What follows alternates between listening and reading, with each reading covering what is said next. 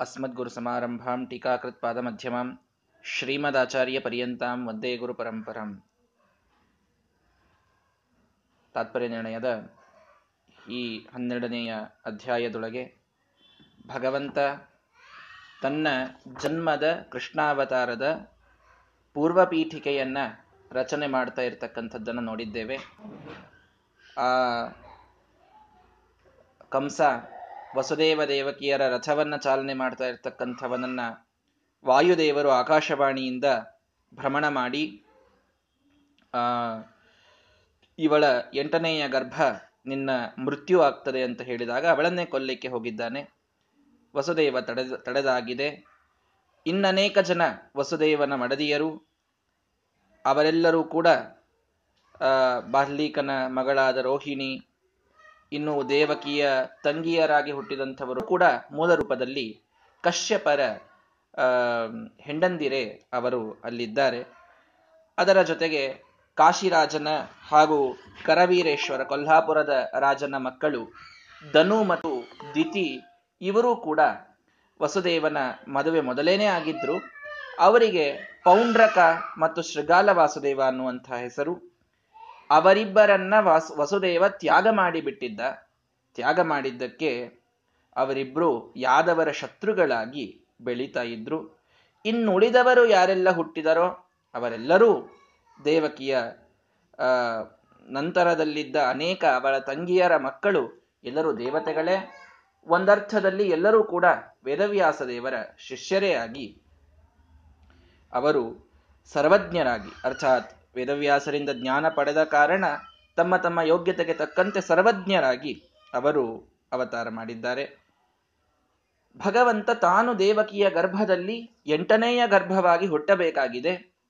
ಹಾಗಾಗಿ ತನ್ನ ಮೊದಲಿನ ಆರು ಗರ್ಭಗಳು. ಅದು ಹೇಗಾಯಿತು ಅನ್ನೋದರ ಒಂದು ಇತಿಹಾಸವನ್ನ ಶ್ರೀಮದಾಚಾರ್ಯರು ನಮಗೆ ತಿಳಿಸಿಕೊಟ್ರು. ಮರೀಚಿ ಋಷಿಗಳ ಮಕ್ಕಳು ಆರು ಜನ ಇರ್ತಾರೆ. ಅವರೆಲ್ಲರೂ ದೇವಲ ಋಷಿಗಳನ್ನ ಎಷ್ಟು ಸೊರಗಿದ್ದೀರಿ ನೀವು ಅಂತ ಹೇಳಿ ಅಪಹಾಸ ಮಾಡ್ತಾರೆ. ವ್ರತ ನಿಯಮಗಳಿಂದ ಸೊರಗಿದವರನ್ನ ಸಮ್ಮಾನದಿಂದ ಕಾಣಬೇಕು, ಆದರೆ ಇವರು ಅಪಹಾಸ ಮಾಡುತ್ತಾರೆ ಅಪಹಾಸ ಮಾಡಿದ್ದಕ್ಕೆ ಶಾಪವಾಗ್ತದೆ, ನೀವು ರಾಕ್ಷಸರ ಮಕ್ಕಳಾಗಿ ಹುಟ್ಟ್ರಿ ಅಂತ. ಆಗ ಅವರೆಲ್ಲರೂ ಕೂಡ ಕಾಲನೇಮಿಯ ಮಕ್ಕಳಾಗಿ ಹುಟ್ಟುತ್ತಾರೆ ಕಾಲನೇಮಿಯ ಮಕ್ಕಳಾಗಿ ಹುಟ್ಟಿದಾಗ ಅವಧ್ಯತಾರ್ಥಂ ಅವಧ್ಯರಾಗಬೇಕು ಅನ್ನುವಂತಹ ವರವನ್ನ ಬ್ರಹ್ಮದೇವರ ಕುರಿತಾಗಿ ಅವರು ತಪಸ್ಸು ಮಾಡಿ ಕೇಳ್ತಾರೆ. ಬ್ರಹ್ಮದೇವರು ಬಂದು ಆಗಲಿ ಅವಧ್ಯರಾಗಲಿ ಅಂತ ಹೇಳಿದರು. ಆದರೆ ಆ ಸಂದರ್ಭದೊಳಗೆ ಕೃತಯುಗದೊಳಗೆ ಇವರಿದ್ದಾಗ ಆ ಕಾಲದಲ್ಲಿ ರಾಕ್ಷಸರ ರಾಜನಾದ ಹಿರಣ್ಯಕಶಪುವಿಗೆ ಸಿಟ್ಟು ಬಂತು.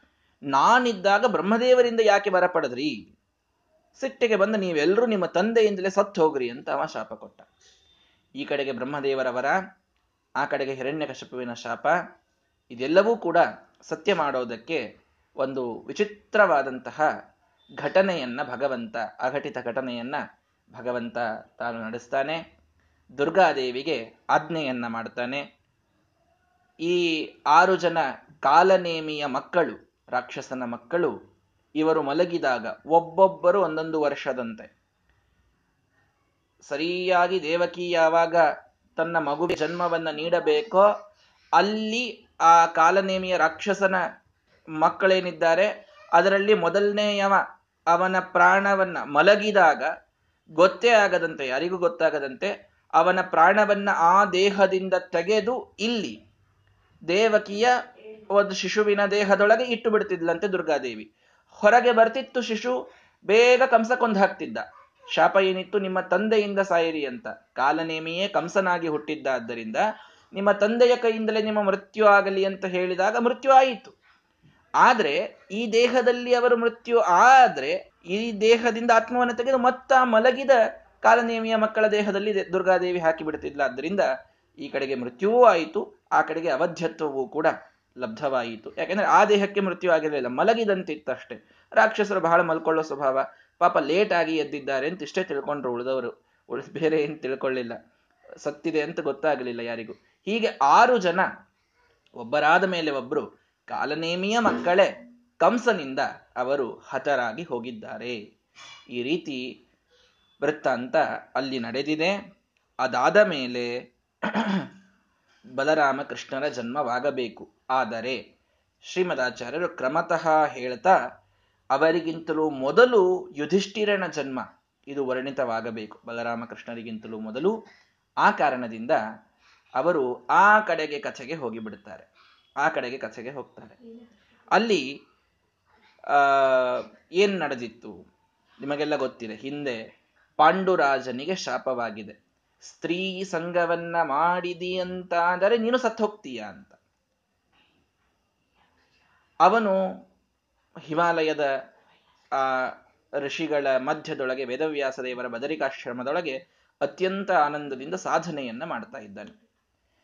ಆ ಸಂದರ್ಭದಲ್ಲಿ ಅವನಿಗನಸ್ತಂತೆ ಸದೋ ವಿಧಾತು ರುತ್ತಮಂ ಎಲ್ಲ ಮುನಿಗಳಿಂದ ಸಾಕಷ್ಟು ಜ್ಞಾನವನ್ನ ಪಡೆದ, ಅದ್ಭುತವಾದ ತಪಸ್ಸನ್ನ ಕುಂತಿ ಮಾದ್ರಿಯರೊಂದಿಗೆ ಪಾಂಡುರಾಜ ಮಾಡಿದ ನಾನು ಬ್ರಹ್ಮಲೋಕಕ್ಕೆ ಹೋಗಿಬಿಡುತ್ತೇನೆ ಅಂತ ನಿರ್ಣಯವನ್ನ ಮಾಡ್ತಾನೆ. ನೋಡಿ, ಬಹಳ ವಿಶಿಷ್ಟವಾದಂತಹ ಒಂದು ಸಂದೇಶ. ತಪಸ್ಸು ಮಾಡ್ತಾ ಇರ್ತಕ್ಕಂಥ ಪಾಂಡು ಅವನಿಗೆ ಇದ್ದ ಸಿದ್ಧಿಯಿಂದ ಯೋಗ ಮಾರ್ಗದಿಂದ ನನ್ನ ಜೀವವನ್ನ ನಾನು ಉತ್ಕ್ರಮಣ ಮಾಡಿ ಬ್ರಹ್ಮಲೋಕಕ್ಕೆ ಹೋಗಿಬಿಡುತ್ತೇನೆ ಅಂತ ಹೇಳ್ತಾನೆ. ಅವನಿಗೆ ಆ ಸಿದ್ಧಿ ಬಂದಿತ್ತು.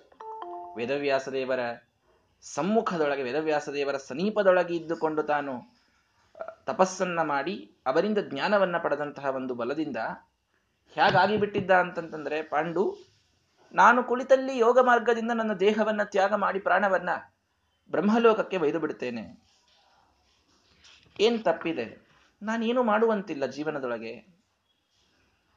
ಸಾಕಷ್ಟು ಭೋಗವಾಗಬೇಕಾಗಿತ್ತು ಆಗಿಬಿಟ್ಟಿದೆ ಋಷಿಗಳ ಶಾಪವಾಗಿದೆ, ಇಂಥ ದೇಹ ತೆಗೆದುಕೊಂಡು ಏನ್ ಮಾಡುವುದು? ಅವನ ವಿಚಾರ ಹೀಗೆ. ಈ ದೇಹವನ್ನು ತೆಗೆದುಕೊಂಡು ಏನು ಮಾಡೋದು? ಋಷಿಗಳಿಂದ ಶಬ್ದವಾದಂತಹ ದೇಹ, ಕಳಂಕಿತವಾದಂತಹ ದೇಹ, ಬೇಡ ಇದು. ಯೋಗ ಮಾರ್ಗದಿಂದ ಪ್ರಾಣತ್ಯಾಗವನ್ನು ಮಾಡಿಬಿಡ್ತೇನೆ. ಆತ್ಮಹತ್ಯೆ ಅಲ್ಲ. ಆತ್ಮಹತ್ಯೆ ಯಾಕಾಗ್ತದೆ? ಆತ್ಮಹತ್ಯೆ ಅಂತಂತಂದ್ರೆ ಗೊತ್ತಿಲ್ಲದೇನೆ, ನಮ್ಮ ಯೋಗ್ಯತೆಯೂ ಗೊತ್ತಿಲ್ಲ, ನಾವು ಎಲ್ಲಿ ಮುಂದೆ ಹೋಗಬೇಕು ಗೊತ್ತಿಲ್ಲ, ಏನೂ ಗೊತ್ತಿಲ್ಲದೇನೆ ದೇಹತ್ಯಾಗ ಮಾಡೋದು. ಹಾಗಲ್ಲ ಇದು. ಯೋಗ ಮಾರ್ಗದಿಂದ, ಯೋಗ ಸಿದ್ಧಿಯಿಂದ ನಾವು ಚಕ್ರಗಳನ್ನ ಅಂದ್ರೆ ಸಹಸ್ರಾರ ಚಕ್ರ ಮೊದಲಾದಂತಹ ಎಲ್ಲ ಚಕ್ರಗಳನ್ನ ಆ ವಿತ್ಕ್ರಮಣ ಮಾಡ್ತಾ ಮಾಡ್ತಾ ಬ್ರಹ್ಮರಂಧ್ರದಿಂದ ಯೋಗೇನ ಅಂತೆ ತನುತ್ಯಜಾಮ್ ಅಂತ ಹೇಳಿದಂತೆ ಭಗವದ್ಗೀತೆಯಲ್ಲಿ ಯಾವ ಯೋಗ ಮಾರ್ಗವನ್ನ ಭಗವಂತ ಉಪದೇಶ ಮಾಡಿದ್ದಾನೋ ಆ ರೀತಿಯಲ್ಲಿ ದೇಹದಿಂದ ಪ್ರಾಣವನ್ನ ಉತ್ಕ್ರಮಣ ಮಾಡಿ ಬ್ರಹ್ಮಲೋಕಕ್ಕೆ ಒಯ್ತೇನೆ ಅಂತ ಹೇಳ್ತಾ ಇದ್ದಾನೆ. ಅದು ಆತ್ಮಹತ್ಯೆ ಅಂತ ಆಗೋದಿಲ್ಲ ಹೀಗಾಗಿ ನಾನು ಅದನ್ನ ಮಾಡ್ತೇನೆ ಅಂತ ಪಾಂಡುರಾಜ ವಿಚಾರ ಮಾಡಿದ. ಆದರೆ ಅರ್ಥ ಮಾಡಿಕೊಳ್ಳಿ ತಾನು ತನಗೆ ಬಂದ ವಿಚಾರ ಇದು ಮೈ ಲೈಫ್, ಮೈ ರೂಲ್ಸ್ ಅಂತೇನೇನೋ ಸ್ಟೇಟಸ್ ಇಡ್ತಾ ಇರ್ತಾರೆ ನೋಡಿರ್ತೇವೆ. ನನಗೆ ಹಿಂಗೆ ವಿಚಾರ ಬಂದಿದೆ ಈಗ, ನಾನು ಹಂಗೆ ಮಾಡ್ತೇನೆ ಅಂತ. ಹೀಗನ್ಲಿಲ್ಲ ಹೀಗನ್ಲಿಲ್ಲ. ಋಷಿಗಳಿಂದ ಆಜ್ಞೆಯನ್ನ ಕೇಳಲಿಕ್ಕೆ ಹೋಗ್ತಾನೆ ಪಾಂಡುರಾಜ. ಏನು ಮಾಡಿದರೂ ಕೂಡ ಅದು ದೇಹವನ್ನ ಬಿಡುವ ನಿರ್ಣಯವಿದ್ದರೂ ಅದನ್ನ ಋಷಿಗಳಿಂದ ಕೇಳಿಯೇ ಮಾಡೋದು, ಗುರುಗಳನ್ನು ಕೇಳಿಯೇ ಮಾಡೋದು. ಈ ಶರಣಾಗತಿ ವ್ಯಕ್ತಿಯಲ್ಲಿ ಇರಬೇಕು. ಎಂತಹ ಪ್ರಸಂಗದೊಳಗೂ ಕೂಡ ಅದು ಎಂಥದ್ದೋ ಕಷ್ಟ ಇರಲಿ. ನೀವೇನೇ ಒಂದು ಡ್ರಾಸ್ಟಿಕ್ ಸ್ಟೆಪ್ ಅನ್ನು ತೆಗೆದುಕೊಳ್ತಾ ಇದ್ರೂ ಕೂಡ ಗುರುಗಳಿಗೆ ಕೇಳದೇನೆ, ಗುರುಗಳ ಆಜ್ಞೆಯನ್ನ ಪಡೆಯದೇನೆ ಏನನ್ನೂ ಮಾಡುವಂತಿಲ್ಲ. ಇದು ಪಾಂಡುರಾಜನ ಒಂದು ಆದರ್ಶ. ನಾವಿಟ್ಕೊಳ್ಬೇಕಾಗಿದ್ದು. ತನ್ನ ದೇಹವನ್ನ ತಾನು ತ್ಯಾಗ ಮಾಡ್ತಾ ಇದ್ದಾನೆ, ತನ್ನ ಪ್ರಾಣವನ್ನ ತಾನು ಉತ್ಕ್ರಮಣ ಮಾಡ್ತಾ ಇದ್ದಾನೆ, ತನಗೆ ತಾನು ಬೇಕಂತೆ ಬ್ರಹ್ಮಲೋಕಕ್ಕೆ ಹೋಗ್ತಾ ಇದ್ದಾನೆ. ಯಾರಪ್ಪನಿಗೆ ಯಾಕೆ ಕೇಳಬೇಕು ಅಂತನ್ನುವ ಭಾವನೆ ಬರಬಹುದಾಗಿತ್ತು. ಪಾಂಡುರಾಜ ಹಾಗೆ ಹೇಳಲಿಲ್ಲ. ಇರಬಹುದು ನನ್ನ ದೇಹ, ನನ್ನ ಪ್ರಾಣ, ನನ್ನ ಯೋಗ ಸಿದ್ಧಿ ಎಲ್ಲನೂ ಇರಬಹುದು. ಗುರುಗಳಿಗೆ ಕೇಳದೆ, ಆಜ್ಞೆಯನ್ನ ಪಡೆಯದೆ ಏನನ್ನೂ ಮಾಡುವಂತಿಲ್ಲ. ಈ ಆದರ್ಶವನ್ನ ಪಾಂಡುರಾಜ ನಮಗೆ ತೋರಿಸಿಕೊಡ್ತಾನೆ. ಬಂದು ಋಷಿ ಮುನಿಗಳಿಗೆ ಪ್ರಾರ್ಥನೆಯನ್ನು ಮಾಡ್ತಾನೆ. ಸ್ವಾಮಿ, ನನಗೆ ಮತ್ತೆ ಆಜ್ಞೆಯನ್ನು ಕೊಡಿ. ಯೋಗ ಮಾರ್ಗದಿಂದ ನಾನು ಪ್ರಾಣೋತ್ಕ್ರಮಣವನ್ನು ಮಾಡಬೇಕು ಅಂತ ಬಯಸಿದ್ದೇನೆ. ಸಾಕು ಈ ದೇಹ. ಋಷಿಗಳ ಶಾಪದಿಂದ ಗ್ರಸ್ತವಾದಂತಹ ಈ ದೇಹದಲ್ಲಿ ಬಹಳ ದಿನ ನಾನು ಇರಲಾರೆ. ಹಾಗಾಗಿ ಸತ್ತು ಹೋಗ್ತೇನೆ ಅನ್ನೋ ಅರ್ಥದಲ್ಲಿ ಪಾಂಡುರಾಜ ಬಂದು ಕೇಳಿದ, ನ್ಯವಾರಯಂತದ ಮುನಿಗಳು ಆಜ್ಞೆಯನ್ನ ಕೊಡಲಿಲ್ಲ. ಇಲ್ಲಿ ಒಂದು ವಿಶಿಷ್ಟ ಸಂದೇಶವನ್ನು ಶ್ರೀಮದಾಚಾರ್ಯ ತಿಳಿಸಿಕೊಡ್ತಾರೆ. ಮುನಿಗಳು ಆಜ್ಞೆಯನ್ನ ಕೊಡಲಿಲ್ಲ. ಇನ್ನು ಯಾರೇ ಬಂದಿದ್ರು ಕೊಟ್ಬಿಡ್ತಿದ್ರು ಅವರು. ಆಯ್ತಪ್ಪ ಹೋಗುವಂತ ಯಾಕೆ ಕೊಡಲಿಲ್ಲ? ಯಾಕೆ ಕೊಡಲಿಲ್ಲ? ಇದು ಬಹಳ ಸುಂದರವಾದ ಶ್ಲೋಕ. ನಿಜವಾಗಿಯೂ ನಮ್ಮ ಜೀವನದಲ್ಲಿ ನಾವು ನೆನಪಿಟ್ಟುಕೊಳ್ಳಬೇಕಾದದ್ದು ಯದರ್ಥಮೇಷ ಜಾಯತೆ ಪುಮಾನ್ಹಿ ತಸ್ಯ ಸೋ ಅಕೃತೇಹೇ ಶುಭಾಂ ಗತಿಂ ನತು ವ್ರಜೇತ್ ಧ್ರುವಂ ತಥೋ ನ್ಯವಾರಯನ್ ತಡೆದರು ಋಷಿಗಳು ಪಾಂಡುರಾಜನನ್ನ ತಡೆದರು. ಯೋಗ ಸಿದ್ಧಿ ಅವನಿಗೆ ಬಂದಿತ್ತು ಯೋಗ ಮಾರ್ಗದಿಂದ ತಾನು ಪ್ರಾಣೋತ್ಕ್ರಮಣವನ್ನು ಮಾಡಬಹುದಾಗಿತ್ತು, ಅವನಿಗೆ ಅವರು ಕೊಡಲಿಲ್ಲ ಅವಕಾಶ. ಯಾಕೆ? ಅವರು ಹೇಳಿದರಂತೆ ಯಾವ ಕಾರಣಕ್ಕಾಗಿ ಜನ್ಮವನ್ನ ಮನುಷ್ಯ ಪಡೆದುಕೊಳ್ತಾನೋ ಆ ಕಾರಣವನ್ನ ಪೂರೈಸದೇನೆ ಅವನಿಗೆ ಯೋಗ್ಯವಾದ ಗತಿ ಇದು ಸಿಗುವುದಿಲ್ಲ. ಗುರುಗಳ ಆಜ್ಞೆ ಯಾಕೆ ಮಹತ್ವದ್ದು ಅನ್ನುವುದನ್ನು ಅರ್ಥ ಮಾಡಿಕೊಳ್ಳಿ. ನೀವು ಯಾವುದೇ ವ್ರತ ನಿಯಮವನ್ನೇ ಮಾಡ್ರಿ, ಯಾವುದೇ ಒಂದು ಡಿಸಿಷನ್ ಅನ್ನು ನೀವು ತೆಗೆದುಕೊಳ್ಳ್ರಿ ಅದಕ್ಕೆ ಯಾಕೆ ಗುರುಗಳ ಆಜ್ಞೆ ಹಿಂದೆ ಬೇಕು ಅಂತಂದ್ರೆ ಋಷಿಗಳು ವಿಚಾರ ಮಾಡಿದ್ರಂತೆ ಇವನೇನ್ ವಿಚಾರ ಮಾಡ್ತಾ ಇದ್ದಾನೆ? ಪ್ರಾಣೋತ್ಕ್ರಮಣವನ್ನು ಮಾಡಿ ಬ್ರಹ್ಮಲೋಕಕ್ಕೆ ಹೋಗ್ಬಿಡ್ತೇನೆ ಅಂತ. ಬ್ರಹ್ಮಲೋಕಕ್ಕೆ ಹೋಗ್ಲಿಕ್ಕೆ ಬಿಡುದಿಲ್ಲ ಇವನನ್ನ. ಯಾಕೆ ಬಿಡುವುದಿಲ್ಲ?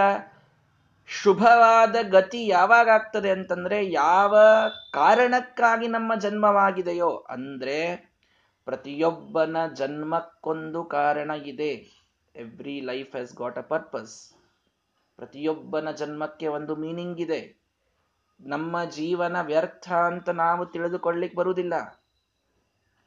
ಪ್ರತಿಯೊಂದು ಜೀವನದ ಹಿಂದೊಂದು ಉದ್ದೇಶವಿದೆ. ನಿಮಗೆ ಈ ಜನ್ಮ ಈಗ ಇಲ್ಲಿ ಬಂದಿದೆ ಅಂತಂದ್ರೆ ನಿಮ್ಮಿಂದ ಇಷ್ಟು ಕೆಲಸಗಳು ಆಗಬೇಕಾಗಿದೆ. ಎಂದಿಗೂ ಕೂಡ ನಾನಿಲ್ಲಿದ್ದದ್ದು ವ್ಯರ್ಥ. ನನ್ನಿಂದ ಯಾರಿಗೂ ಏನೂ ಪ್ರಯೋಜನವಿಲ್ಲ. ಇಂಥ ಮಾತುಗಳು ಸರಿ ಸರಿ ಹೊಂದೋದಿಲ್ಲ. ಯಾಕೆಂದ್ರೆ ಭಗವಂತ ಯಾವಾಗ ನಿಮಗೆ ಈ ದೇಹ ಕೊಡ್ತಾ ಇದ್ನೋ ಆವಾಗೇನೆ ಅದಕ್ಕೆಲ್ಲ ಉದ್ದೇಶಗಳನ್ನು ಕೊಟ್ಟೆ ಕಳಿಸಿದ್ದಾನೆ. ಅವರಿಗೆ ಗೊತ್ತಿದೆ, ಇವನು ತಾನು ಯಾವುದಕ್ಕಾಗಿ ಜನ್ಮ ಪಡೆದಿದ್ದಾನೋ ಆ ಕೆಲಸ ಇನ್ನೂ ಆಗಿಲ್ಲ ಅಂತ ಗೊತ್ತಿದೆ. ಋಷಿಗಳ ಮುನಿಗಳ ಮಾತನ್ನ ಅರ್ಥಾತ್ ಆಜ್ಞೆಯನ್ನ ಕೇಳದೇನೆ ತಾನೇ ಡಿಸೈಡ್ ಮಾಡಿಬಿಟ್ಟಿದ್ದ ಅಂತಂತಂದ್ರೆ, ಅವನ ಇಚ್ಛೆ ಏನೋ ಇತ್ತು, ತಾನು ಬ್ರಹ್ಮಲೋಕಕ್ಕೆ ಹೋಗ್ಬೇಕು ಅಂತ, ಯಾವ ಬ್ರಹ್ಮಲೋಕ ಅಲ್ಲ, ನರಕಕ್ಕೆ ಹೋಗ್ಬಿಡ್ತಾ ಇದ್ದ ಅವನು.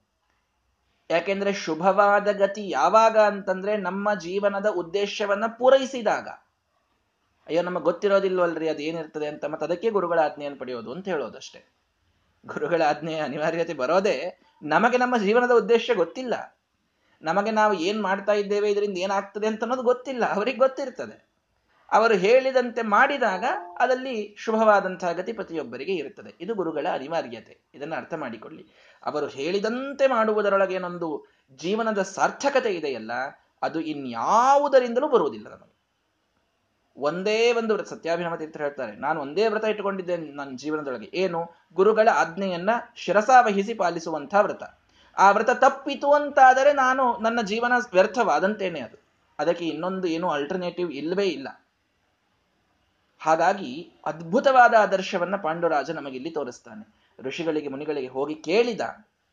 ಕೇಳಿದ್ದಕ್ಕೆ ಅವರು ಸರಿಯಾಗಿ ಉತ್ತರಿಸಿದರು. ನೋಡಪ್ಪ, ನಿನ್ನ ಜನ್ಮ ಯಾವುದಕ್ಕಾಗಿದೆಯೋ ಆ ಕಾರ್ಯ ಇನ್ನೂ ಪೂರ್ಣವಾಗಿಲ್ಲ.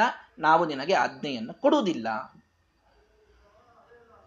ಸರಿ ಅಂತ ಬಿಟ್ಟು ಬಿಟ್ಟ. ಅವರು ಹೇಳಿದರು ಅಂತಂದ್ಮೇಲೆ ಬಿಟ್ಟ. ಅದಕ್ಕೆ ಒಂದು ಬಹಳ ತಲೆ ಕೆಡಿಸ್ಕೊಳ್ಳಿಲ್ಲ. ಅವ್ರು ಏನು ಹೇಳ್ತಾರೋ ಹಾಗೆ ಮಾಡೋದಷ್ಟೆ. ಅಂತೂ ಬಹಳ ಮಹತ್ವದ ಒಂದು ಮಾತನ್ನ ಎಲ್ಲರೂ ಅರ್ಥ ಮಾಡಿಕೊಳ್ಳಬೇಕೇನದು? ಶುಭಾಂ ಗತಿಂ ನತು ವ್ರಜೇತ್ ಯಾರೇ ಒಬ್ಬ ವ್ಯಕ್ತಿ ಸದ್ಗತಿಯನ್ನು ಪಡೆಯಬೇಕು ಅಂತಾದರೂ ಅವನು ತನ್ನ ಜೀವನದ ಉದ್ದೇಶವನ್ನ ಪೂರೈಸಬೇಕು. ಅಲ್ಲಿಯವರೆಗೆ ಸಾಧ್ಯವಿಲ್ಲ.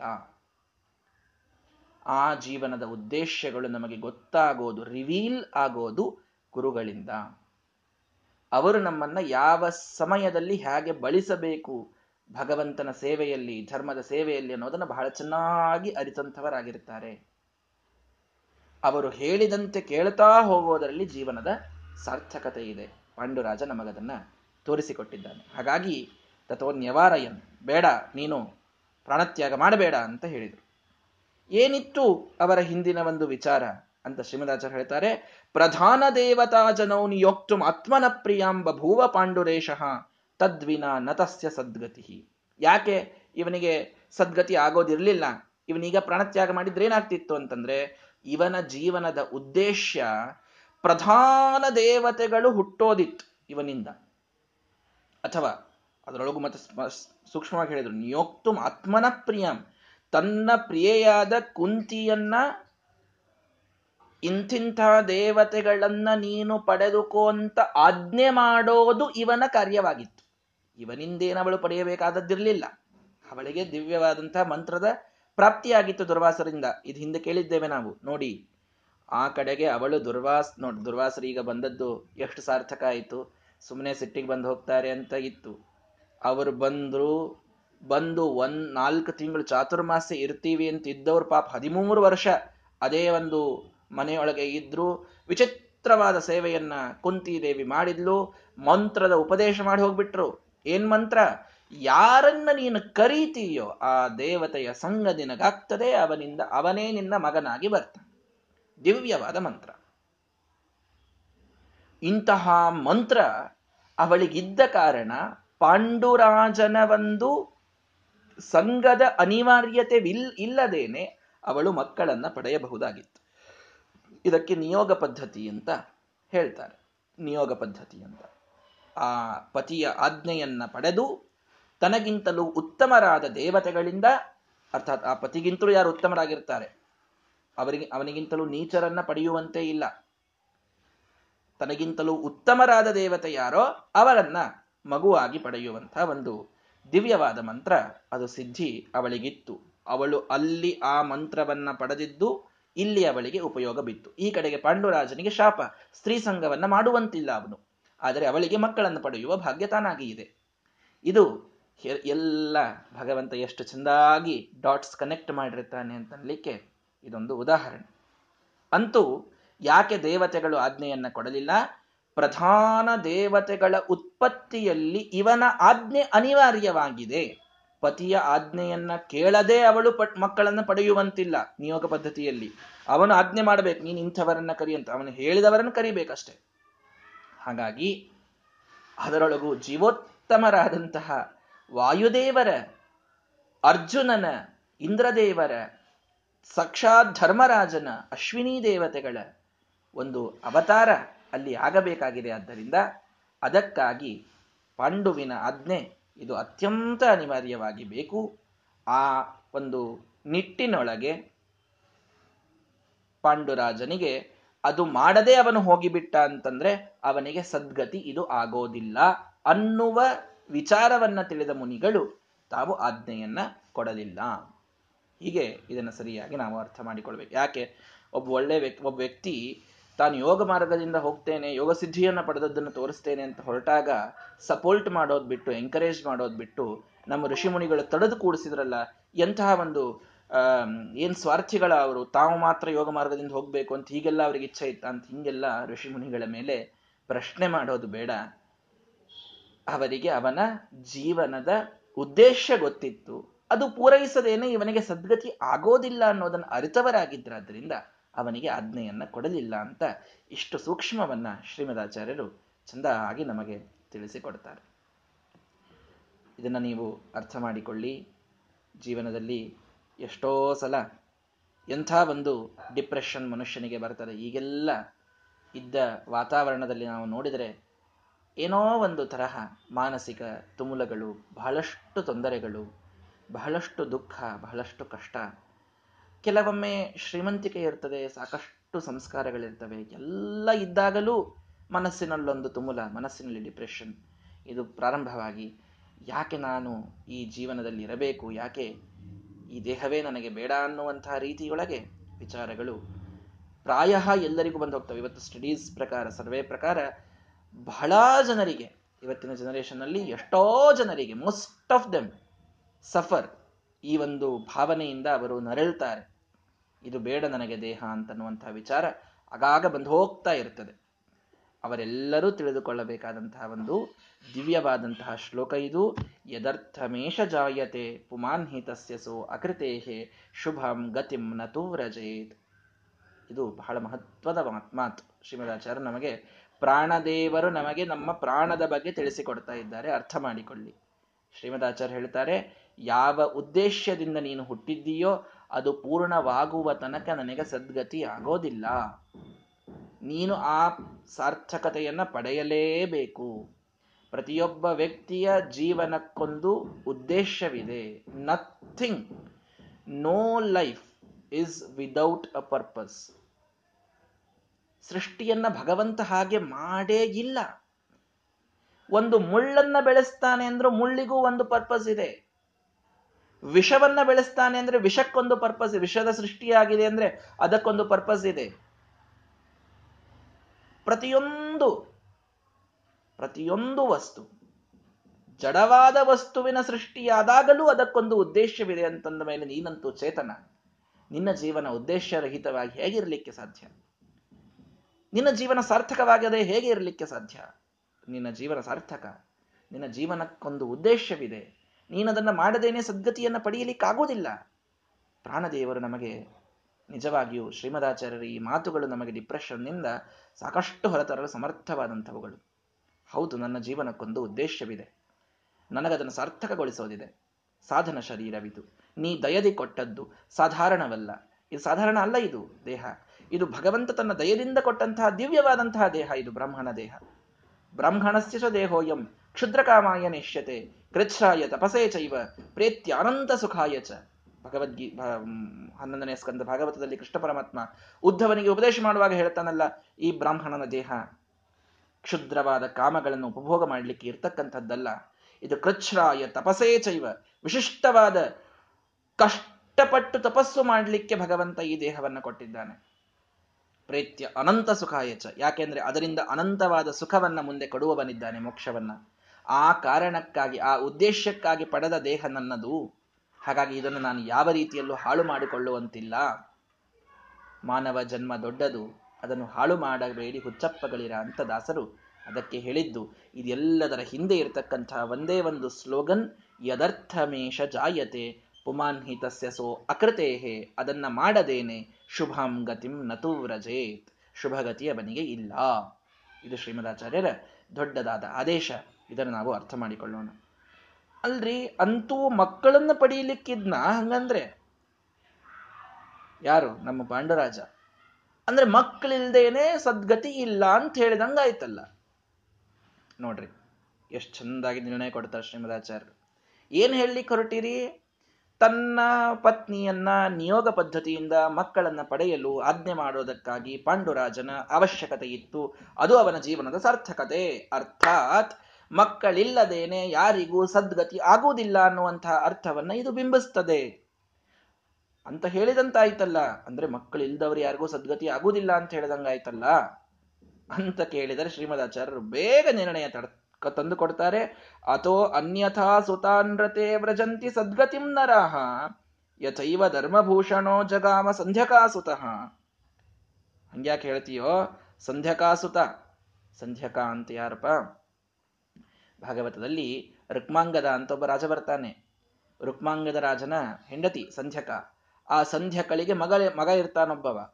ಅಂದ್ರೆ ರುಕ್ಮಾಂಗದನ ಮಗ ಧರ್ಮಭೂಷಣ ಅಂತವನ ಹೆಸರು. ನಿಜವಾಗಿ ಹೆಸರಿಗೆ ತಕ್ಕಂತೆ ಧರ್ಮಕ್ಕೆ ಭೂಷಣವಾದಂತೆ ಇದ್ದ ಅವನು. ಧರ್ಮಕ್ಕೆ ಭೂಷಣವಾಗುವಂತೆ ಅಥವಾ ಧರ್ಮವೇ ಅವನಿಗೆ ಭೂಷಣವಾಗಿತ್ತು. ಅಂಥ ಧರ್ಮಭೂಷಣನಿಗೆ ಮಕ್ಕಳೇ ಆಗುವುದಿಲ್ಲ. ಮಕ್ಕಳಾಗದೇ ಇದ್ದಾಗಲೂ ಯಜಮಾನ ಶ್ರದ್ಧಾಪತ್ನಿ, ಶ್ರದ್ಧೆಯನ್ನೇ ತನ್ನ ಪತ್ನಿಯಾಗಿ ಮಾಡಿಕೊಂಡು, ತನ್ನ ಪುಣ್ಯಕರ್ಮಗಳನ್ನೇ ತನ್ನ ಮಕ್ಕಳನ್ನಾಗಿ ಮಾಡಿಕೊಂಡು ಅದ್ಭುತ ಸದ್ಗತಿಯನ್ನ ಪಡೆದ ಧರ್ಮಭೂಷಣ ಅಂತ ಅಲ್ಲಿ ಕಥೆ ಬರ್ತದೆ. ಹಾಗಾಗಿ ಮಕ್ಕಳಿಲ್ಲದೆ ಸದ್ಗತಿ ಇಲ್ಲ ಅನ್ನುವ ಅರ್ಥದಲ್ಲಿ ಹೇಳಿದ್ದಲ್ಲ. ಪಾಂಡುರಾಜನಿಗೆ ಮಕ್ಕಳನ್ನ ಪಡೆಯದೇನೆ ನೀನು ದೇಹತ್ಯಾಗವನ್ನು ಮಾಡಬೇಡ ಅಂತ ಋಷಿಗಳು ಯಾಕೆ ಹೇಳಿದ್ರು ಅಂತಂದ್ರೆ, ಮಕ್ಕಳಾಗದೇನೆ ಸದ್ಗತಿ ಆಗೋದಿಲ್ಲ ಅದಕ್ಕೆ ಅಂತ ತಿಳಿತೀರಾ? ಅಲ್ಲ. ರಕ್ಮಾಂಗದನ ಪುತ್ರ ಧರ್ಮಭೂಷಣ ತಾನು ಮಕ್ಕಳನ್ನ ಪಡೆಯದೇನೆ ಸದ್ಗತಿಯನ್ನು ಪಡೆದದ್ದುಂಟು ಶ್ರೀಮದಾಚಾರ್ಯದ್ನು ಹೇಳ್ತಾರೆ. ಇವನ ಜನ್ಮದ ಸಾರ್ಥಕತೆ ಇರಲಿಲ್ಲ ಅನ್ನೋದನ್ನ ಹೇಳಲಿಕ್ಕೆ ಹೊರಟಿದ್ದೇನಷ್ಟೇ ಅಂತಾರೆ ಶ್ರೀಮದಾಚಾರ್ಯರು. ಪಾಂಡುರಾಜನ ಜನ್ಮದ ಸಾರ್ಥಕತೆ ಮಕ್ಕಳನ್ನ ಪಡೆದು, ಮಕ್ಕಳು ಅಂತಂದ್ರೆ ಸುಮ್ಮನೆ ಬರೇ ಮಕ್ಕಳು ಪಡೆಯೋದು ಅಂತಲ್ಲ, ಪ್ರಧಾನ ದೇವತಾ ಜನ ಜೀವೋತ್ತಮರಾದ ವಾಯುದೇವರಲ್ಲಿ ಹುಟ್ಟಬೇಕಾಗಿತ್ತು. ಮತ್ತು ಆ ಕಾರ್ಯ ಮಾಡದೆ ಹೋದ್ರೆ ಮತ್ತೆ ಅವನಿಗೆ ಸದ್ಗತಿ ಹೆಂಗಾಗ್ತದ್ರಿ ಮುಖ್ಯ ದೇವತೆಗಳ ಒಂದು ಅವತಾರವಾಗಿದ್ದೇ ಪಾಂಡುರಾಜನಿಂದ. ಅಲ್ಲಿದ್ದಂಥವರಲ್ಲಿ ಜೀವೋತ್, ಕೃಷ್ಣನೊಬ್ಬನನ್ನ ಬಿಡ್ರಿ ನೆಕ್ಸ್ಟ್ ಇದ್ದವರೇ ಭೀಮಸೇನ್ ದೇವರು. ಅವರ ಅವತಾರವಾಗಬೇಕು. ಶೇಷದೇವರು ಬಲರಾಮನನ್ನು ಬಿಡ್ರಿ ನೆಕ್ಸ್ಟ್ ಇದ್ದದ್ದೇ ಇಂದ್ರ, ಅವನ ಅವತಾರವಾಗಬೇಕು. ಇವರೆಲ್ಲರ ಅವತಾರಕ್ಕೆ ಇವನು ಕಾರಣನಾಗಬೇಕಾದ್ದರಿಂದ ಇವನಿಗೆ ಸದ್ಗತಿ ಮಕ್ಕಳ ಉತ್ಪಾದನೆ ಮಾಡದೇ ಹೋದ ಅಂತಂದ್ರೆ, ಯಾಕಂದ್ರೆ ಅವನ ಜೀವನ ಸಾರ್ಥಕತೆ ಅದರೊಳಗೆ ಇದೆ ಅನ್ನೋದಕ್ಕೆ ಅದನ್ನ ಮಾಡದೆ ಹೋದ್ರೆ ಅವನಿಗೆ ಸದ್ಗತಿ ಆಗುವುದಿಲ್ಲ ಅನ್ನೋದಕ್ಕೆ ದೇವತೆಗಳು, ಋಷಿಗಳು ಅವನನ್ನ ತಡೆದಿದ್ದಾರೆ. ಹೊರತು ಮಕ್ಕಳಾಗದೇ ಇದ್ರೆ ಸದ್ಗತಿ ಆಗೋದಿಲ್ಲ ಅನ್ನೋ ಅರ್ಥದಲ್ಲಿ ತಡೆದ್ರು ಅಂತ ಈಗ ಅದಕ್ಕೆ ವ್ಯಾಖ್ಯಾನ ಮಾಡ್ಬಿಟ್ಟು ಕೆಲವರು ಮಾಡ್ತಾರೆ. ಶ್ರೀಮದಾಚಾರ್ಯ ಹೇಳಲಿಕ್ಕೆ ಒಂದು ರೀಸನ್ ಇದೆ. ಕೆಲವರು ಏನ್ ಮಾಡ್ತಾರೆ ಅಂತಂದ್ರೆ, ಋಷಿ ಮುನಿಗಳು ಆಜ್ಞೆಯನ್ನ ಕೊಡ್ಲಿಲ್ಲ. ಯಾಕೆ? ಯಾಕೆ ಅಂತಂದ್ರೆ ಮಕ್ಕಳಾಗ್ಲಿಲ್ಲ ಅವನಿಗೆ. ಮಕ್ಕಳೇ ಆಗೋಕ್ಕಿಂತಲೂ ಮೊದಲು ಹೋಗ್ಬಿಟ್ಟ ಅಂತಂದ್ರೆ, ಮುಂದೆ ಮಕ್ಕಳೇ ಆಗ್ಲಿಲ್ಲ ಅಂತಂದ್ರೆ ಅವನಿಗೆ ಸದ್ಗತಿ ಇಲ್ಲ. ಅದಕ್ಕೆ ಮಕ್ಕಳನ್ನು ಪಡೆಯೋ ತನಕ ಅವನನ್ನು ನಿಲ್ಲಿಸಿದ್ರು ಅಂತ ಹೀಗೆ ಹೇಳ್ತಾರೆ. ಅದು ಸರಿಯಾದ ನಿರ್ಣಯವಲ್ಲ. ಮಕ್ಕಳಿಲ್ಲದವರಿಗೂ ಸದ್ಗತಿ ಉಂಟು. ಅರ್ಥ ಮಾಡಿಕೊಳ್ಳಿ ನಮ್ಮ ಶಾಸ್ತ್ರವನ್ನ. ಮಕ್ಕಳಿಲ್ಲದಿದ್ದರೆ ನಮಗೆ ಸರ್ವಥ ಸ್ವರ್ಗಾದಿಗಳು ಸಿಗಲಿಕ್ಕೆ ಸಾಧ್ಯವೇ ಇಲ್ಲ. ನಾವು ನರಕಕ್ಕೆ ಹೋಗಬೇಕಾಗ್ತದೆ. ಪುತ್ರ ಪುನ್ನಾಮ ನರಕಾತ್ರಾಯತೆ. ನಮ್ಮನ್ನ ನರಕದಿಂದ ಪಾರು ಮಾಡುವವನೇ ಪುತ್ರ. ಅವನ ಜನ್ಮವೇ ಆಗದಿದ್ದರೆ ನಮಗೆ ಹೇಗೆ ಅಂತ ಹೀಗೆಲ್ಲ ಯಾವ ಕಷ್ಟವನ್ನು ಮನಸ್ಸಿನಲ್ಲಿಟ್ಟುಕೊಳ್ಳುವ ಕಾರಣವಿಲ್ಲ. ಮಕ್ಕಳಿಲ್ಲದಿದ್ದರೂ ಕೂಡ ಪುಣ್ಯವೆಂಬ ಸಂತಾನದಿಂದ ಸದ್ಗತಿಯಾಗ್ತದೆ ಅಂತ ಶಾಸ್ತ್ರ ನಮಗೆ ತಿಳಿಸಿಕೊಡ್ತದೆ. ಏನೋ ಕಾರಣ ಅಂತಾರೆ ಜನ್ಮಾಂತರಗಳಲ್ಲಿ ಮಾಡಿದ ಕರ್ಮಗಳಿಂದ ಎಷ್ಟೋ ಪ್ರಸಂಗಗಳಲ್ಲಿ ಎಷ್ಟೋ ಜನರಿಗೆ ಮಕ್ಕಳಾಗಿರುವುದಿಲ್ಲ. ಅವರಿಗೆ ಸದ್ಗತಿಯೇ ಇಲ್ವೇ ಹಾಗಾದ್ರೆ? ಹಾಗೇನೂ ಇಲ್ಲ. ಅವಶ್ಯವಾಗಿ ತಾವೇ ಮಾಡಿದ ಧರ್ಮ, ತಾವೇ ಮಾಡಿದ ಪುಣ್ಯ ಅವರನ್ನ ಸದ್ಗತಿಗೆ ಒಯ್ತದೆ. ಶ್ರೀಮದಾಚಾರ್ಯ ನಿರ್ಣಯ ಕೊಡ್ತಾ ಇದ್ದಾರೆ ಇದನ್ನ. ಅರ್ಥ ಮಾಡಿಕೊಳ್ಳಿ. ಅವಶ್ಯವಾಗಿ ಅವರನ್ನ ಸದ್ಗತಿಗೆ ಒಯ್ತದೆ. ಇಲ್ಲಿ ಪ್ರಸಂಗ ಬೇರೆ ಇತ್ತು, ಇಲ್ಲಿ ಪಾಂಡುರಾಜನ ಜನ್ಮವೇ ಅದಕ್ಕಾಗಿತ್ತು. ಜೀವೋತ್ತಮರಾದ ವಾಯುದೇವರಿಗೆ ಇವನು ಕಾರಣವಾಗಬೇಕು ಅನ್ನೋದಕ್ಕೆ ಅವನ ಜನ್ಮವಾಗಿತ್ತು. ಆ ಜೀವನದ ಸಾರ್ಥಕತೆಯನ್ನು ನಡೆಸದೇ ಹೋದ್ರೆ ಸದ್ಗತಿ ಆಗ್ತಾ ಇರಲಿಲ್ಲ ಅನ್ನೋದಕ್ಕಾಗಿ ಅವನಿಗೆ ಋಷಿಗಳು ಆಜ್ಞೆಯನ್ನ ಕೊಡಲಿಲ್ಲ ಅಂತ ನೀವು ತಿಳಿದುಕೊಳ್ಳಿ. ಸರಿ, ಆವಾಗ ಇದೇ ಸಂದರ್ಭದೊಳಗೆ ಏನಾಗಿತ್ತು? ಆ ಕಡೆಗೆ, ತದಾ ಕಲಿಷ್ಠ ರಾಕ್ಷಸಾಹ ಬಭೂವರು ಇಂದ್ರಜಿನ್ಮುಖಾಹ ವಿಚಿತ್ರ ವೀರ್ಯನಂದನ ಪ್ರಿಯೋದರೇ ಹಿ ಗರ್ಭಗಾಹ. ಅಲ್ಲೇನಾಗಿತ್ತು ಅಂತಂದ್ರೆ ವಿಚಿತ್ರ ವೀರ್ಯ ಅವನ ಮಗ, ಅಂದ್ರೆ ಧೃತರಾಷ್ಟ್ರ ಅಂತ.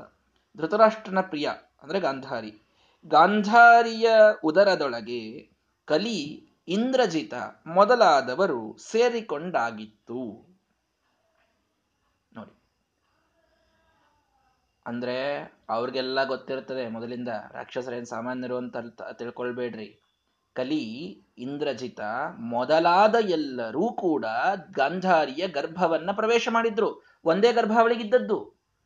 ಒಂದು ಗರ್ಭದಲ್ಲಿ ಎಷ್ಟು ಶಿಶು ಇರಬೇಕು? ಒಂದೇ ಶಿಶು ಇರಬೇಕು. ಬಹಳ ಆದ್ರೆ ಎರಡು ಶಿಶು. ಹಳೆ ಆದ್ರೆ ಮೂರು ಶಿಶುಗಳು ಇರಬಹುದು. ಆದರೆ ಗಾಂಧಾರಿಯ ಗರ್ಭವನ್ನ ಪ್ರವೇಶ ಮಾಡಿದವರು ಮೂರಲ್ಲ, ನೂರು ಜನ. ನೂರು ಜನ ರಾಕ್ಷಸರು ಪ್ರವೇಶ ಮಾಡಿದ್ದಾರೆ. ಒಂದು ನೂರು ಜನ ರಾಕ್ಷಸರು ಗಾಂಧಾರಿಯ ಗರ್ಭವನ್ನ ಪ್ರವೇಶ ಮಾಡಿದ್ದಾರೆ. ಒಂದೇ ಗರ್ಭದೊಳಗೆ. ಅಂದ್ರೆ ಅವರಿಗೆ ಗೊತ್ತಿದೆ, ಈ ನಾಳೆ ಈ ಗರ್ಭ, ಇದು ಅವಳು ಹೊರಗೆ ಹಾಕುವವಳಿದ್ದಾಳೆ, ಅದು ನಾಳೆ ಪಿಂಡಗಳಲ್ಲಿ ಬೆಳೆಯೋದಿದೆ, ವೇದವ್ಯಾಸದೇವರು ಬೆಳೆಸೋರಿದ್ದಾರೆ, ಎಲ್ಲ ಗೊತ್ತಿದೆ ಅವರಿಗೆ. ರಾಕ್ಷಸರೇನು ಸಾಮಾನ್ಯರಿರುವುದಿಲ್ಲ ಕಲಿ ಹೊಕ್ಕಿದ್ದಾನೆ ಮೊದಲಿಗೆ, ದುರ್ಯೋಧನ, ಇಂದ್ರಜಿತ, ರಾವಣನ ಮಗ ಇಂದ್ರಜಿತನಿದ್ದನಲ್ಲ, ಅವನೇ ಇಲ್ಲಿ ದುಶ್ಯಾಸನ. ಅವನೇ ದುಶ್ಯಾಸನಾಗಿ ಹುಟ್ಟಿದ್ದು, ಇಂದ್ರಜಿತನೇ ದುಶ್ಯಾಸನ. ಹಾಗಾಗಿ ಕಲಿ, ಇಂದ್ರಜಿತ ಮೊದಲಾದವರೆಲ್ಲರೂ ನೂರು ಜನ ಗರ್ಭವನ್ನ ಪ್ರವೇಶ ಮಾಡಿದ್ದಾರೆ. ಅಂತೂ ಗಾಂಧಾರಿ ಗರ್ಭಿಣಿ ಆದ್ಲು ಗಾಂಧಾರಿ ಗರ್ಭಿಣಿ ಆದ್ಲು ತದಸ್ಯ ಸೋನುಜೋ ಅಶ್ರಣೋತ್ ಮುನೀಂದ್ರ ಭಾಷಿತಂಚ ತತ. ಒಂದು ಸಲ ಹೀಗೆ ಹಸ್ತಿನಾವತಿಯಿಂದ ಋಷಿಗಳು, ಮುನಿಗಳು ಎಲ್ಲ ಅಲ್ಲಿ ಹೋಗಿ ರಾಜನನ್ನ ಭೇಟಿಯಾಗಿ ಆಶೀರ್ವಾದ ಮಾಡಿ ಬರುವಂತಹ ಒಂದು ಪರಂಪರೆ ಇರ್ತದಲ್ಲ, ಹಾಗೆ ಹೋಗಿದ್ರು. ಹೋಗಿ ಮರಳಿ ಬದರಿಕಾಶ್ರಮಕ್ಕೆ ಬಂದಾಗ, ಹಿಮಾಲಯದಲ್ಲಿ ಬಂದಾಗ ಪಾಂಡುರಾಜನಿಗೆ ಹೇಳಿದ್ರು, ನೋಡೋ, ನಿನ್ನ ಅತ್ತಿಗೆ ಗಾಂಧಾರಿ ಗರ್ಭಿಣಿಯಾಗಿದ್ದಾಳೆ ಅಂತ ಹೇಳಿದರು. ವಿಚಾರ್ಯ ಚ ಪ್ರಿಯಾಮಿದಂ ಜಗಾದ ವಾಸುದೇವಧೀಹಿ. ವಾಸುದೇವನಲ್ಲಿ ಮನಸ್ಸಿಟ್ಟಂತಹ, ಭಗವಂತನಲ್ಲಿ ಮನಸ್ಸಿಟ್ಟಂತಹ ನಮ್ಮ ಪಾಂಡುರಾಜ, ಅವನು ಬೇಗ ಬಂದು ತನ್ನ ಮಡದಿಯಾದ ಆ ಕುಂತಿದೇವಿಗೆ ಹೇಳ್ತಾನಂತೆ, ಕುಂತಿ, ಋಷಿಗಳು, ಮುನಿಗಳು, ಗಾಂಧಾರಿ, ಇವಳು ಗರ್ಭಿಣಿಯಾದಳು ಅಂತ ಹೇಳಿದ್ದಾರೆ. ನಮ್ಮ ಗತಿ ಏನು? ಮಕ್ಕಳನ್ನು ಪಡೆಯದೇನೆ ನಮಗೆ ಸದ್ಗತಿ ಇಲ್ವಲ್ಲ? ನಾವೇನು ಮಾಡೋದೀಗ? ನಮಗೇನೋ ಆಪ್ಷನ್ ಇಲ್ವಲ್ಲ? ಸ್ತ್ರೀಸಂಗವನ್ನೇ ನಾನು ಮಾಡುವಂತಿಲ್ವಲ್ಲ? ಅವಳು ಗರ್ಭಿಣಿ ಆಗಿ ಆಯಿತು. ನಿಜವಾಗಿ ರಾಜನಾದವನು ನಾನು. ನನ್ನ ಮಕ್ಕಳು ರಾಜರಾಗಬೇಕು. ಆದರೆ ನನಗೆ ಮಕ್ಕಳೇ ಇಲ್ಲ. ಆ ಕಡೆಗೆ ಗಂಧಾರಿ ಗರ್ಭಿಣಿಯಾದಳು, ಅವಳು ಮಕ್ಕಳನ್ನು ಪಡೆದಳು. ಅವರೇ ರಾಜಕುಮಾರರಾಗಿ ರಾಜರಾಗಿ ಬಿಡ್ತಾರೆ ಅವನಿಗೆ ಗೊತ್ತಿದೆ. ಅವರ್ಯಾರು ಕೂಡ ಒಳ್ಳೆಯವರಾಗಿ ಹುಟ್ಟೋದಿಲ್ಲ ಅಂತ ಅನ್ನೋದು ಅವನಿಗೆ ಗೊತ್ತಿದೆ. ಅದು ಇಂಟ್ಯೂಷನ್ ಇದೆ ಅವನಿಗೆ. ಮತ್ತೆ ಹೇಗೆ ಮಾಡೋದು ಅಂತ ಹೆಲ್ಪ್ಲೆಸ್ ಆಗಿ ಬಂದು ಕುಂತಿಯ ಮುಂದೆ ಕೇಳ್ತಾನೆ. ಆಗ ಯಯೇವ ಮದ್ಗುಣಾಧಿಕ ತತಸ್ಸುತಂ ಸಮಾಪ್ನುಹಿ. ಹೇಳಿಬಿಟ್ಟ. ತಾನಾಗಿ ಹೇಳಿದ. ಕುಂತಿ, ನನಗಿಂತಲೂ ಉತ್ತಮರು ಯಾರೋ ಅವರಿಂದ ನೀನೇ ಮಕ್ಕಳನ್ನ ಪಡೆದು ಬಿಡು. ಸುತಂ ವಿನಾ ನನೋಗತಿಂ ಶುಭಂ ವದಂತಿ ಸಾಧವ.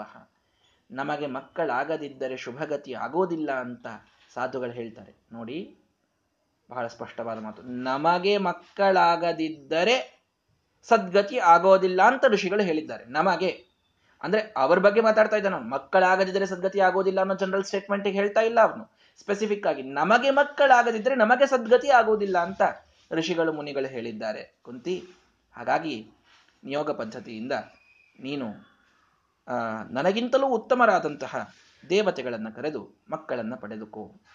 ತದಸ್ಯ ಕೃಚ್ಛ್ರತೋ ವಚಃ ಪ್ರಥಾ ಅಗ್ರಹೀತ್ ಜಗಾದಚ. ಒಪ್ಪಿಗೊಂಡ್ಲು. ಒಪ್ಪಿಕೊಂಡು ಕುಂತಿ ಹೇಳ್ತಾಳೆ, ಮಮಾಸ್ತಿ ದೇವವಶ್ಯದೋ ಮನುತ್ತಮ ಸುತಾಪ್ತಿದ. ಉತ್ತಮವಾದ ಮನು, ಮಂತ್ರ ನನಗೊಂದು ಇದೆ. ಉತ್ತಮವಾದ ಮಂತ್ರ ದೇವವಶ್ಯದ ದೇವತೆಗಳು ಯಾರನ್ನ ನಾನು ಕರೀತೇನೋ ಅವರು ಬಂದು ನನಗೆ ಮಗುವಾಗಿ ಹುಟ್ಟುತ್ತಾರೆ. ಮಕ್ಕಳನ್ನ ಪಡೆಯಲೊಂದು ವಿಚಿತ್ರವಾದಂತಹ, ಉತ್ತಮವಾದಂತಹ ಮಂತ್ರದ ಸಿದ್ಧಿ ನನಗೆ ಇದೆ. ನೀವು ಯಾರಿಗೆ ಹೇಳ್ತೀರೋ ಅವರನ್ನ ನಾನು ಅವಶ್ಯವಾಗಿ ಕರೀತೇನೆ ಅಂತ ಒಪ್ಪಿಕೊಳ್ತಾಳೆ ಈ ಕುಂತಿ. ಇದು ಹೇಗೆ ಧರ್ಮವಾದೀತು? ದೇವತೆಯನ್ನ ಕರೆದು ಮಕ್ಕಳನ್ನಾಗಿ ಪಡೆಯೋದು ಅದೂ ಗಂಡನಿದ್ದಾಗ ಇದು ಹೇಗೆ ಧರ್ಮವಾದೀತು ಅನ್ನುವಂತಹ ಪ್ರಶ್ನೆ. ಕುಂತಿಯ ಒಂದು ಚಾರಿತ್ರ್ಯದ ಮೇಲೆ ಅನೇಕ ಜನ ಕಳಂಕಿತವಾದ ಮಾತುಗಳನ್ನಾಡ್ತಾರೆ ಹಿಮಾಲಯದ ಗಿಡದ ತಪ್ಪಲುಗಳಲ್ಲಿ ಋಷಿ ಮುನಿಗಳೊಂದಿಗೆ ಒಂದು ರೀತಿಯಲ್ಲಿ ವ್ಯಭಿಚಾರ ಮಾಡಿದಂಥವಳು ಕುಂತಿ ಎನ್ನುವಂತಹ ಮಾತುಗಳು ಇವತ್ತು ಏನು ಸೋಕಾಲ್ಡ್ ಭಾರೀ ದೊಡ್ಡ ದೊಡ್ಡ ಕಾದಂಬರಿಕಾರರು, ಕವಿಗಳು ಅಂತ ಅನಿಸ್ಕೊಂಡವರಿದ್ದಾರೆ. ಅವರ ಮಾತಿನೊಳಗೂ ಕೂಡ ಇದು ಕಾಣಿಸ್ತದೆ. ಅತ್ಯಂತ ಹೇಯವಾದಂತಹ ವಿಚಾರಗಳಿವೆಲ್ಲವೂ ಕೂಡ.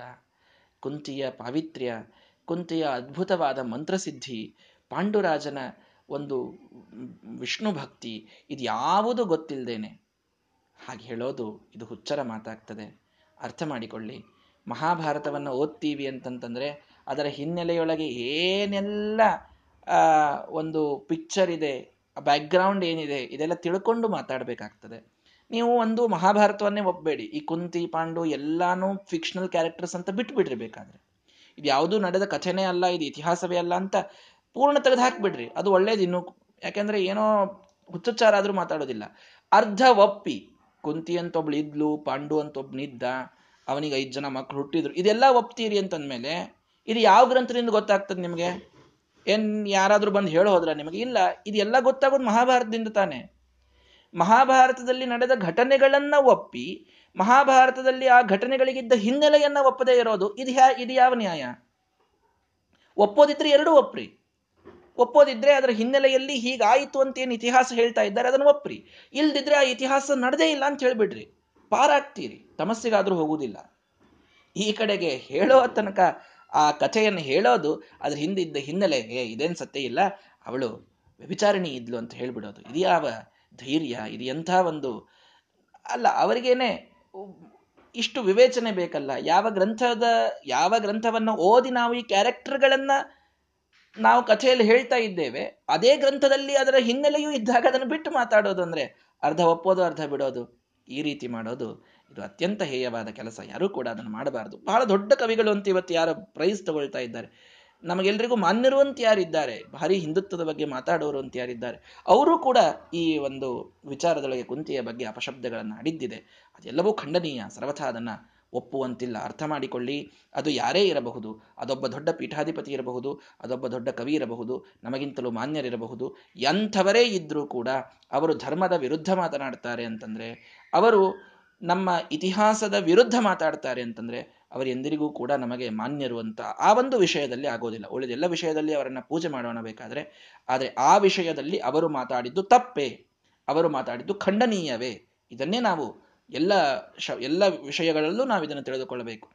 ಇತಿಹಾಸ, ಮಹಾಭಾರತದ ಬಗ್ಗೆ ಮಾತನಾಡಿದವರಾಗಲಿ, ಟೀಕಾಕೃತಪಾದರ ವೃಂದಾವನದ ಬಗ್ಗೆ ಮಾತನಾಡಿದವರಾಗಲಿ, ಯಾರೇ ಇರಲಿ ಧರ್ಮದ ವಿರುದ್ಧ ಮಾತನಾಡ್ತಾರೆ, ಇತಿಹಾಸದ ವಿರುದ್ಧ ಮಾತನಾಡ್ತಾರೆ ಅಂತಂದ್ರೆ ಆ ವಿಷಯದಲ್ಲಿ ನಾವು ಅವರಿಗೆ ವಿರೋಧವನ್ನ ಮಾಡ್ತೇವೆ. ಉಳಿದ ಯಾವ ವಿಷಯದಲ್ಲೂ ಅವರೆಲ್ಲರೂ ನಮಗೆ ಪೂಜ್ಯರೇ ಅನ್ನುವುದು ನಮಗೂ ಕೂಡ ಸ್ಪಷ್ಟವಾದ ಜ್ಞಾನವಿದೆ. ಇಲ್ಲ ಅಂತಿಲ್ಲ.